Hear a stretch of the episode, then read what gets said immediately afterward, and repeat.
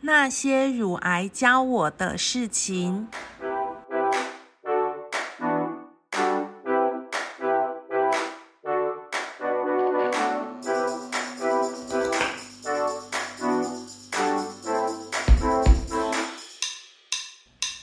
Hello，各位朋友，大家好，我是阿咪，欢迎大家来到那些乳癌教我的事情。今天是我确诊乳癌的第两百二十八天。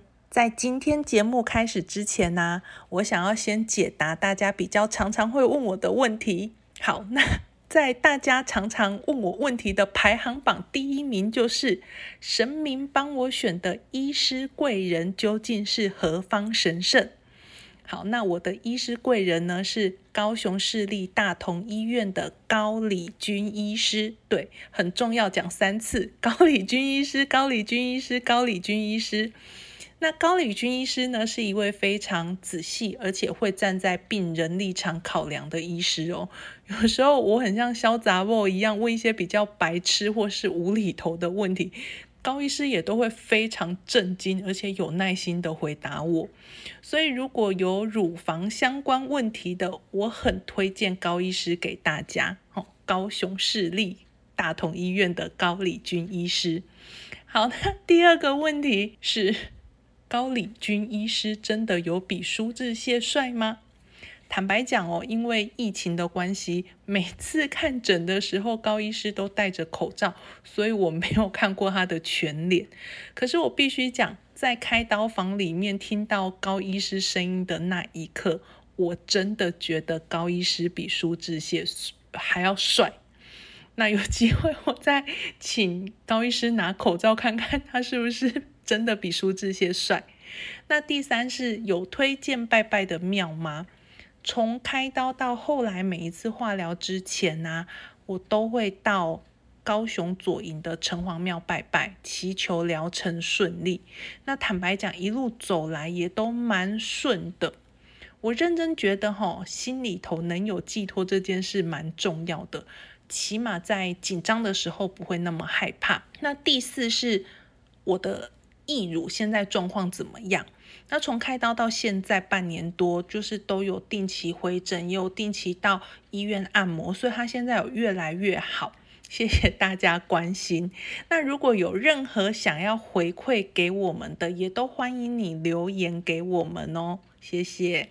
好，那上一次啊，我们讲到我确定要接受化疗跟标靶治疗。嗯，那回诊的时候，医师贵人就告诉我说，为了要保护我的卵巢，所以未来在治疗的这一年，我都要打停经针，那三个月打一次，就让我的卵巢进入休息的状态。好，然后呃，门诊之后一个礼拜要住院做一个人工血管的手术。那简单来讲，就是化疗要很毒，直接打打我的血管，我可能会承受不住，所以就 装一个人工血管，从人工血管打，这样子也保护我。好，那那天门诊结束之后啊，就直接打停经针。那我在之前在网络上搜搜寻了非常多资料。很多癌友分享，吼打停经针是一个很可怕的过程，因为那个针头非常的粗，然后直接打到肚子会很痛。那我甚至看到有一些癌友分享，他整个肚子都 O C。那因为那一天门诊呢，我在还没有做好心理准备的状况之下，就就被带到注射室报道。好，那无论如何，我就秉持着要把化疗过程这一切都记录下来的信念。当护理师打开针剂，我就马上问他能不能让我拍照。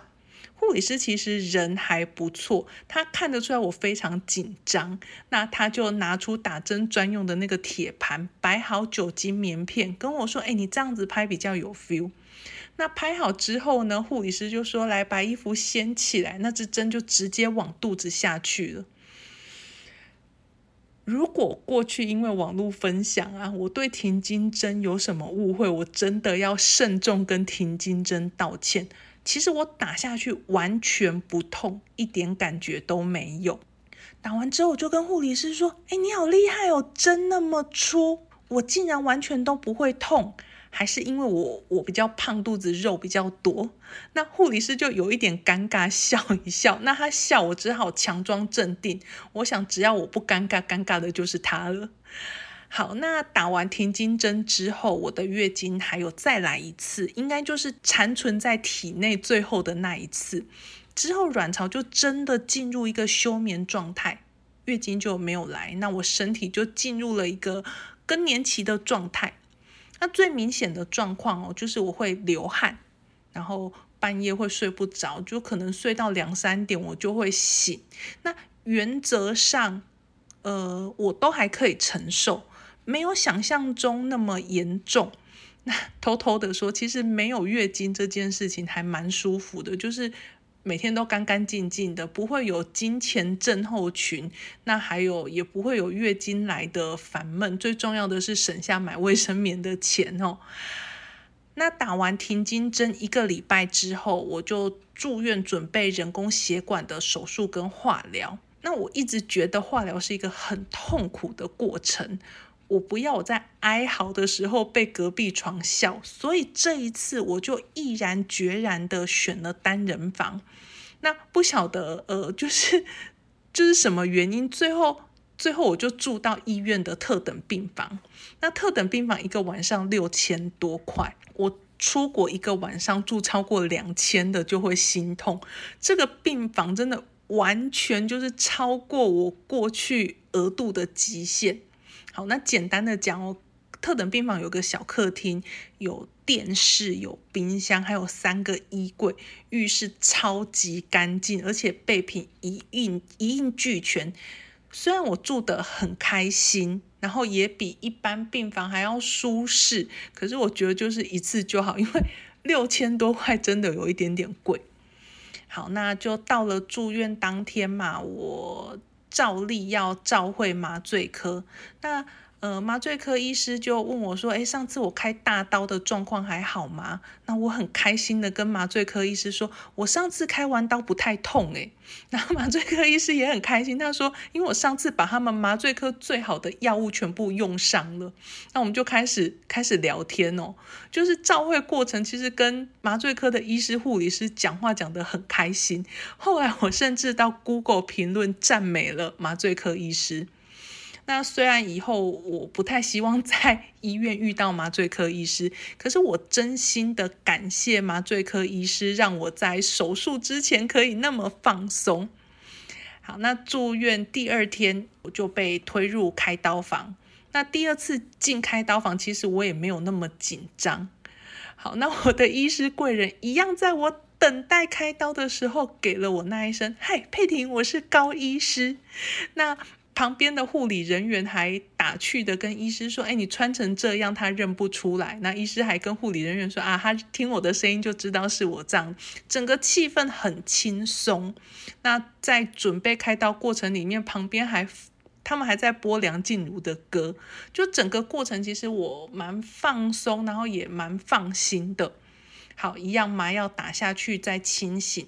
人工血管已经在我左边胸膛接近锁骨的位置，就就好好的在那边了。因为后来每次化疗都必须在人工血管上放针。从护理师的言谈里面，我隐隐约约可以知道，我的人工血管埋的比较深，而且靠近锁骨的位置，好像大部分的人放会比较靠近肩膀。